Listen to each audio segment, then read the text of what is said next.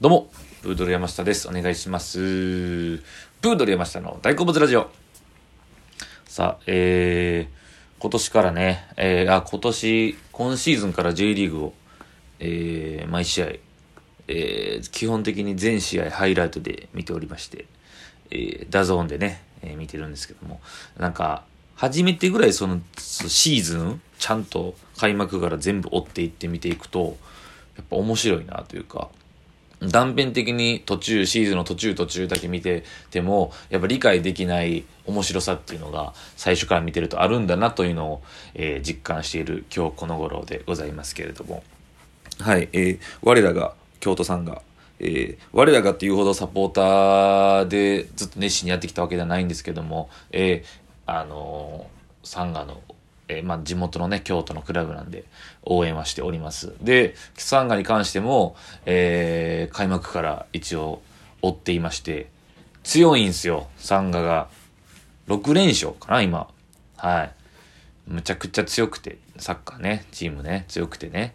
えー、で、J2 なんですよ、サあの、サンガが。そう。あのね、J1、J2、J3 までやって、今 J リーグが。で、1部、2部、3部ですよね。だから強い順に1、2、3となってるわけですけども、優しく説明しておりますよ、今。はい。で、あの、サンガが、えー、J2 なんですよ。ずっと。15年ぐらい J2 なんですかね。僕がだから、小中学生ぐらいの時は J1 にいたんですけど、落ちちゃってね、年間、年間そのシーズン通して、えー、成績比で低いところ、下の方は落ちちゃうっていう降格が。まあ、で、J2 で上位になれば昇格があるんですけども、え、京都はですね、何回か今まで昇格のチャンスを逃してるんですよね。プレイオフとかで。そう。で、えー、今年は、えー、2000年、2020年、はい、えー、去年のシーズンはコロナの影響で、なんと、えー、降格がなかったんですよ。J1 が。そう。そう。で、今シーズン、だから2021年シーズンは J1 が4チーム落ちるっていうすごい波乱が起きそうな、20チーム中4チーム落ちるんですよね。で、えー、J2 は変わらず2チーム上がるので、まあ来シーズン以降はまた18チームに戻るんですよね、J1 が。みたいなことになってて。で、えー、まあその試合日程の関係なのか、プレイオフが J2 もなくて、もう J、えー、だから J2 のシーズンとして年間順位の1位、2位のみが上がれるという。ことなんですよね。プレイオフやってほしいところではあるんですけど。だ枠が狭いというかね。絶対に2位以内に入らないと。22チームかい。だからめちゃくちゃ大変なんですよね。J2 でチーム数多くて、22チーム中、上位2位に入らないと、来シーズン J1 に行って戦えないというところで、今現在京都さんが3位なんですよね。いや、マジで、えー、行ってほしいな。でもその枠が狭い時にかけてそういういい戦いするから、むず、ね、頑張ってほしいですけど、この調子をキープしてほしいなと思います。あの、プレイオフっていう、J、2位までが上がれて、3、4、5、6の年間3、4、5、6位で戦って、一枠を勝ち取るみたいなのがあったんですけど、そこで2回ぐらいチャンス逃してるんですね、京都今まで。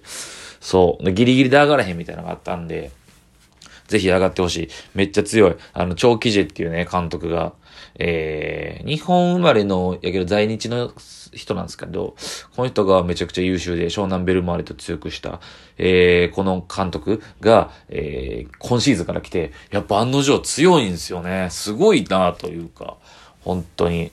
いや、マジで、頑張ってほしいなといった感じですね。試合もちょっとね、今緊急事態ですけども、落ち着いたら見に行きたいなという感じの、はい、で、J1 もね、見てますし。J、J2 はだから正直、京都の試合ぐらいしか見てないんですよ、ハイライト。さすがに。J1 は全試合見てます。大体ハイライト。面白いですね。だからこれは何でもそうなと思うんですけど、野球にしても、僕ってシーズン通して一つのチームを追ったりとか、ずっと見続けてるっていうのを言ってもしたことないんで、あまあ、断片的にね、さっきも言いましたけど、あ今何位かとかありますけど、ずっと追い続けてたら、動きがあって面白いんですよね。それをなんか、実は改めてちゃんと、ちゃんと初めて味わってるのかなと、今。そう。だから、開幕から調子良かった選手が途中で怪我して、ああ、調子良かったのになとか、あの選手再現ずっと点取ってんなとか、という動きが見れたりとかするんで、はい。面白いです。やっぱ、改めて、いや、なんか、今まで好きや好きや言ってましたけど、ちゃんと初めてその感覚を得られてんのかなと思いますね。えー、神戸の古橋がえぐいっていう。もうだからほんまに、マジですごいです。飛び出しとかめちゃくちゃ足速いですし。古橋注目っすよね。25とかからもう今、すごい、神戸のね、あの、イニエスタ戻ってきましたし、はい。という感じでございますけども、えー、まあ、ダゾーンを見ているという日々と、あとは、えー、そうですね、ドラゴン桜。ドラゴン桜が第1話と第2話と見ました。えー、第1話は TVer で追っかけ見て、2話はリ、そうですね、リアルタイムというか、終わってすぐ見ました。はい。いやー、視聴率がやっぱ1位らしいですね。今年、今期かな ?1 位か2位か。まあ、めちゃくちゃいいみたいで。あのー、改めて思ったんですけど、まあ、前回も、前回とちょっとまあ全然違うと。前回はちょっと不良でヤンキーで、ヤマピーとか、え、長澤まさみさんとか出てて、あ、で、今回その長澤まさみさんが、えー、水野って役で、えー、2005年の時に、えー、まあ、勉強できひん子やったんですけども、東大に入って、設定の中では、えー、弁護士になって、えー、で、法律事務所で働いて、っていう、弁護士になってたんですよね。で、今作に、えー、桜木と一緒に、えー、戦うわけですけど、戦うというか、学校再建をするわけですけども、面白い、面白いですね。やっぱその、えー、わかりやすく、あのー、悪い奴を懲らしめるというか、完全懲悪、えー、水戸黄門様ですよね、本当に。はい。なんかだから、で、まあ視聴率めっちゃいいんですよ。でもその、正直やっぱ思うところは、その、めちゃくちゃ真新しさとかはそんなないなというか、ベタなんですよね、めっちゃ。でも、やっぱこの、えー、悪しき人間を、えー、倒す、懲らしめる、みたいなのを、やっぱり、人々は求めてんのかなとか、気持ちいいですね。やっぱスッキリします。第1話とかもめちゃくちゃスッキリしましたから、ベタなんですよ。正直、あの、嘘つけとかって思ってまうんですよ。ヤンキー、今時そんなやつおらんやろとか、ヤンキーで、なんかバカにしてなんかとか。で、まあ SNS になんかその情報とか映像流してはめようとするとかはあったんですけど。でも何にせよこの、ベタやなと思うんですけど、でもやっぱそれがやっぱ心地いいというか見やすいというか、見てて気持ちいいっていうのは改めてあるのだなとは思いました。はい。で、今回ね、えー、生徒役に平手ゆりなさんとか、元欅坂の、あと、キンプリの高橋くんとか、えー、加藤清志郎くんとかね、出てますけど、いやー、ほんまだからその、突っ込みどころめっちゃ多いですよね。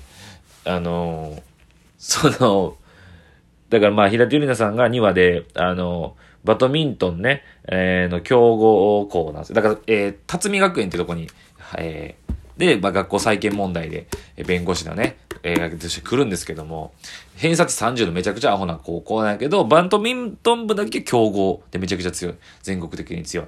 オリンピックも有望視されると言われてるこれエース、バドミントン部のエースが、平手ゆりなさんの役なんですけど、あの、いや、もう嘘やんっていうぐらい体細いですよね。華奢 というか、バドミントンほんまにやってんのかっていうような、なんかね、もう、つうのはちょっと気になりますし、まあ全然それいいんですけど、はい。とか、えー、ツッコミどころはやっぱあるんですけど、面白いですね。そうね。あと、江口のり子さんが、えー、その学園の理事長でね。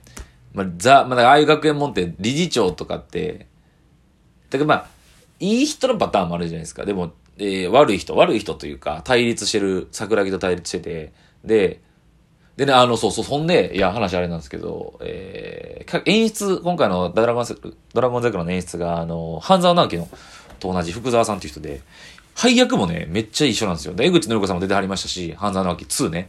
で、あと、及川熱弘さんも出てます。はい。あとね、あのー、そう、平手ゆりなさんの父親役でね、あのー、ホテルのね、えー、伊勢島ホテルや。えに、2で、えー、たえー、半沢直樹の2で出てきた伊勢島ホテルの、えー、社長の息子？若社長、えー、の人も出てましたし、えー、そうですね。あと何人か出てはりますけど、その後編もあって面白いです。で、その、突っ込みどころという点であれば、その、まあ、江口のり子さんが理事長なんですけど、まあ、自由な校風を目指してるから、そんなんしなくていいと。無理やりそんな勉強勉強ささんでいい。でも、それいうこと、え、前、その、いうことによって、そういう方針やから、えー、学校の成績が良くないから、どんどん死亡者数というか、えー、はい、入学者数が減ってる。だから何とかしなくちゃいけないので、大井川光弘さんとか教頭先生は、えー、もう本当に東大入れましょうと。学力上げましょうって言うんですけど、そんなことする必要ない。もう、その自由な、好きに勉強とか縛られずにそういう自由な交付で行きたいのって言うんすけど、別にええやんと思いません なんか、東大生出るに越したことないやろっていう。その、それに繋がるに越したことないし、東大専科一クラス5人ぐらいで作っても別にええやんって思うんですけど、まあその対立軸を生むための、ね、えー、ライバルというか、そういうとこの存在としてあるので、まあ、なんかそういうとことかね、気になりだしたら止まらないんですけど、でもやっぱね、うん、いい。その、もう、でも絶対桜木、まあ漫画ですからね、桜木みたいなやつおらないなと思うんですけど、でもやっぱあの、絶対桜木ドラマの前半では、あの愛、愛想なくて、あの適当なこと言って、ほんまにこれ、ほんまにどうなんねん。めちゃくちゃいい加減なんちゃうかと。あんまり真剣に向き合ってないんちゃうかと思うんだけど、ちゃんと向き合ってんすよ。で、絶対後半で回収する。えー、最後は、あの、その、岩崎ね、平手友梨さんの味方でしたし、なんか不器用やけど、あ、乱暴やけども、生徒の悩みを解決して生徒の心をつかむみたいなね。分かってんすよね。分かってるけど見てて、それがいいっていうね。うん、まあ、半沢直樹も最終的には絶対に倍返し、絶対に仕返しするって分かってんねんけど見ちゃう。こう予定調和がやっぱり人気につながってんのかなと。安心して見れるという意味で。って思いました、改めて。ベタって素晴らしいなと。え、これは何もその批判とかそういう話じゃないです。やっぱり見てて気持ち、スカッとする。はい。ドラゴン桜やっぱり、えー、や、なるほど人気だなといった感じですかね。はい。ということで今日はこの辺で以上です。ありがとうございました。